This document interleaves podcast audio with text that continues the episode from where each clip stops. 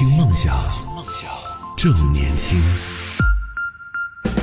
这里是动听二十四小时的听梦想 FM，各位好，我是男同学阿南，继续回到我们的节目当中。我们今天聊到是性格，各位朋友，你的性格是属于社牛、社恐还是社冷的类型呢？可以来分享一下，可以在节目下方的评论区当中用文字的方式发送消息过来，说一说你是属于社恐、社牛和社冷当中的哪一种类型，说说关于就是因为你的这个性格，然后给你带来的你生活当中在和别人相处的过程里边、社交的过程里边，给你带来的一些便利。或者是烦恼都可以讲一讲啊。我们在上一趴说到这个关于社冷和社恐的两种不同的这个性格表现的时候，算是属于这个科普类型的，或者说算是对概念的一个解读。然后在今天跟大家来聊到的这个内容呢，其实更多是偏向于就是分享类型的，希望大家可以来讲一讲说你的性格给你生活带来的一些影响。我自己讲一下吧，我自己作为一个社恐的人，在生活里边有什什么样的一些时刻，或者说有什么样的一些给我生活带来的影响？因为所谓的社恐也好，社牛也好，或者包括社冷也好，就这些词儿现在都是最近几年吧，就当下年轻人发明创造出来的。对于长辈们来说，他们其实不太能理解什么是社恐，什么是社牛，哪里有这样那样的一些那么多事儿。但是，呃，像我妈，她就不太能理解。每一次我说我是社恐的时候，我妈都说是哪里有社是不社恐的，哪里有那么多各种有的没的。我就讲一个例子啊，比如说我在上学的时候，当时要军训嘛，呃，我们军训是从第一个学期，就是在开学的时候大家互相不认识，然后开学之前会进行一个军训，所以刚开始在军训的时候，大家住在一个宿舍里边，彼此都是不认识的所，在那样的一个情况下，就所有人都是从陌生到熟悉的一个过程，然后慢慢的去彼此认识的过程，按理来说关系应该是越来越融洽，但是我就是属于那个。像刚刚那个朋友说到的，就是可能大概五分钟或者十分钟之后，大家已经成为他们了，然后我就是我。原因是我并没有说是刻意的抗拒和他们啊社交，或者说怎么样，是因为我真的不会社交这件事情，哪怕是有人可能主动过来跟我聊天，然后主动开启一些话题。在那种陌生的环境里边和陌生人，我通常不太会去表达自己，或者说我在讲每一句话、回答每一个问题的时候，我都会想很多，这样回答对不对？那样回答会不会？因为想太多，最后又导致说给人的感觉就是这个人好像不怎么想聊天，不怎么会聊天，然后最后大家就嗯很识趣的就离开了。所以可能五分钟、十分钟之后。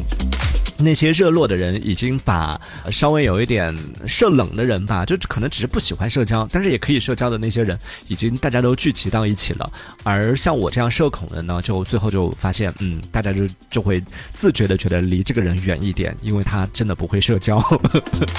就会表现出来好像冷冷的、酷酷的那种感觉，很不愿意融入其中。但我也确实是害怕，就不是说讨厌他们，因为大家都是陌生人嘛，也不了解。这种情况下，说不上喜欢和。讨厌，但只是比较害怕、比较恐惧社交这件事情，在和陌生人聊天的过程里边，会让自己觉得非常不自在、非常不舒适、不舒服，所以最后就会。特别随着自己年纪慢慢的增长了之后，按理说呢，应该是越来越成熟，越来越懂得人情世故。但是，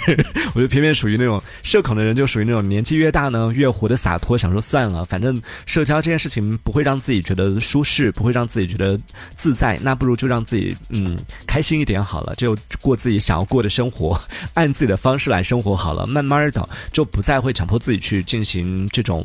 嗯，所谓的没意无意义的社交，哪怕有意义的社交也没办法参与，就想说算了，放弃吧，就自己一个人也挺好的。怎么讲到这儿，忍不住想要想要擦去眼角的泪了？怎么有点悲伤了？还有丹丹，他说我承认我可能是有一点点的社牛。怎么说呢？他讲了一个例子，他说，比如说和朋友出去一起去吃饭的时候，就看到旁边没有动过的菜，就可能其他桌没有动过的菜，我就会主动去要 你。这何止是一点点社牛啊！我之前在短视那个短刷短视频的时候，真的有看到过一个这类似的这种案例啊，就是在吃烧烤的时候看到说，哎，隔壁桌还有一盘，就可能上来了，可能有吃，可能是一盘肉串、烤肉串啊或者什么的，可能对方就吃了那么一两串，然后还有很多浪费在那个地方，就想说。那就直接拿过来吃吧。就那个短视频里边的那个当事人，他真的是这样做了，就直接把它端过来吃了。然后评论里边就很多人说：“哇，你好勇啊！你做了我们都想做，但是从来不敢做的事。”就每一次看到隔壁桌的那个吃剩了，虽然说吃剩了，但是就基本上看上去就是没动过筷子的那些菜，就觉得好浪费哦，很想去这样做，但是。碍于各种原因吧，就还是不太敢去做这件事情。单单说他，我会主动去要。然后有一次呢，就是和朋友去吃火锅，就看到旁边已经吃饱了，旁边那桌已经吃饱了，但是他们的那个放菜的那个菜架子上还有好几个没动过的菜，正好有我们想吃的。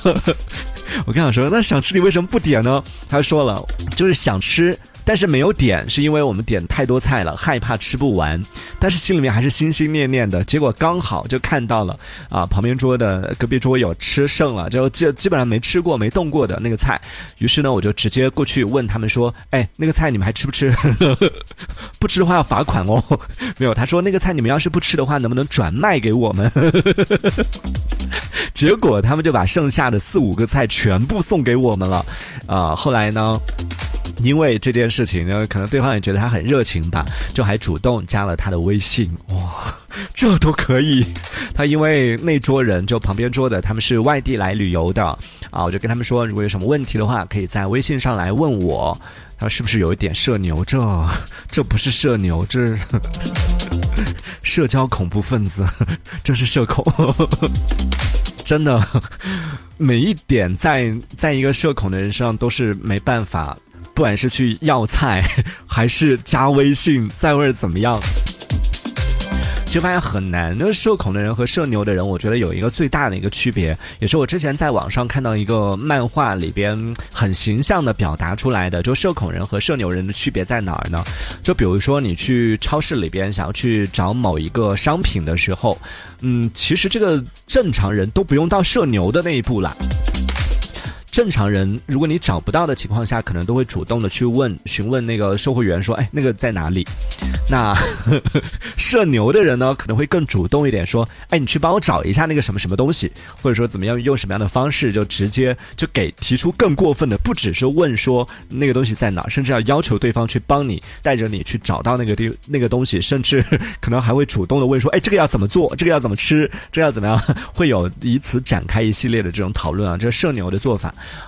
而社恐的人呢，就属于那种我宁愿把那个三层楼的超市逛三遍，我都不愿意去开口问一句说麻烦问一下那个东西在哪里。然后我当时看到那个漫画的时候，我当时在想。是，首先我确实是这这样的人，但是我在紧接着我想的是为什么？为什么你不愿意开口去问人呢？就明明你多问一句，你就可以找得到这个东西了，但是我就是不愿意。包括去找路啊，去有时候出去吃饭什么的，没找到某家餐厅，然后同行的人就说要不要去问一下？如果对方主动去说啊，我去问一下人，那你去吧。但如果对方问说要不要去问一下？然后这个时候，我的第一反应都是哦，不用，我们再找一下吧，或者说哦，我觉得应该是在那边，我们过去那边看一下吧。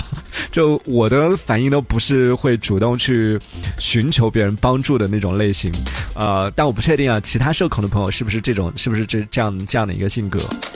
就属于比较。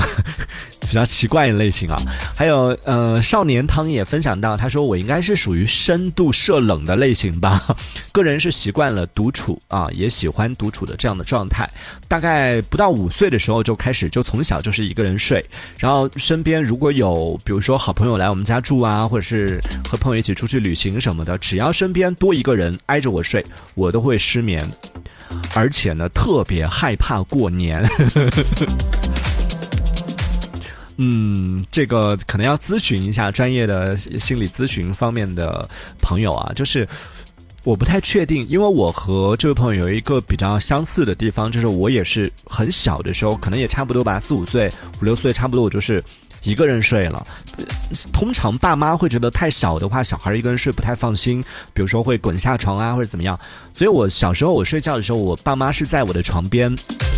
就我的床一一边呢是紧挨着墙的，那边是滚不下去的。然后对呃朝外的这一面呢，我爸妈在那个床边上装了一个木板，就把那个整个床就像像有一点像是那个摇篮一样的，就起床之后呢，可以把那个木板打开，我就可以出来了。然后 这样一讲，我就觉得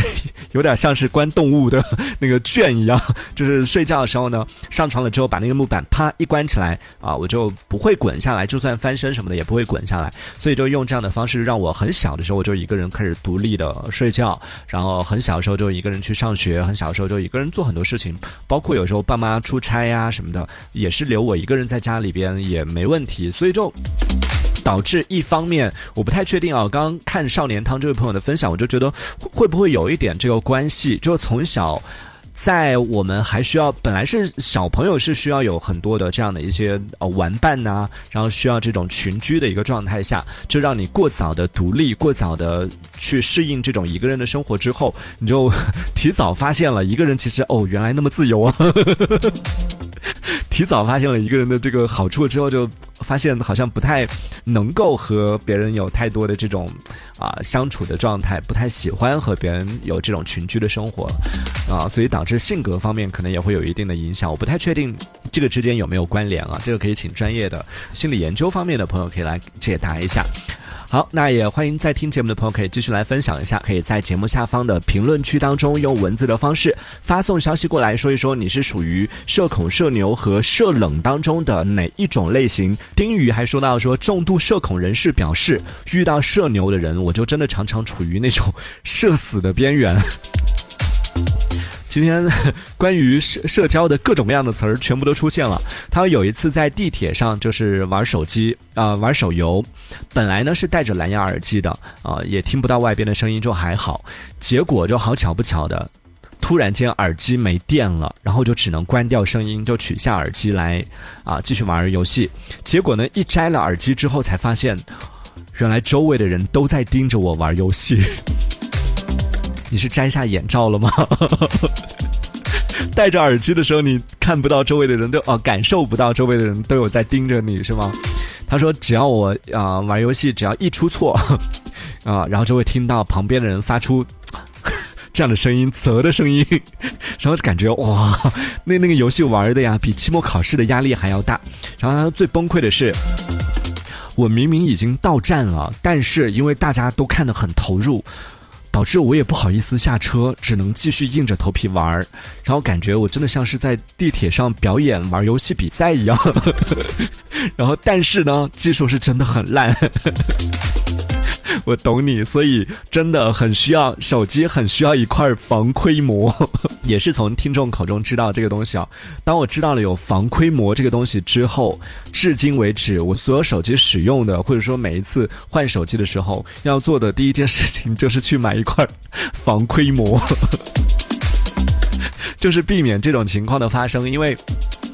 虽然说我们经常说，哎呀，谁会看你的手机啊？那你看，就有人看，就是有这样的一些人，就就喜欢看。比如说在电梯里边，在刷手机的时候，在各种各样的一些这种密闭空间里边，包括在有一些啊，比如说像开会的时候，开会之前，开会我们不玩手机啊，开会之前等待的时候，坐在这个会议室里边，然后大家距离都很近，然后各自在刷手机的时候，旁边的人不管是有意还是无意，就看到你在刷的一些东西，不管你刷的是什么。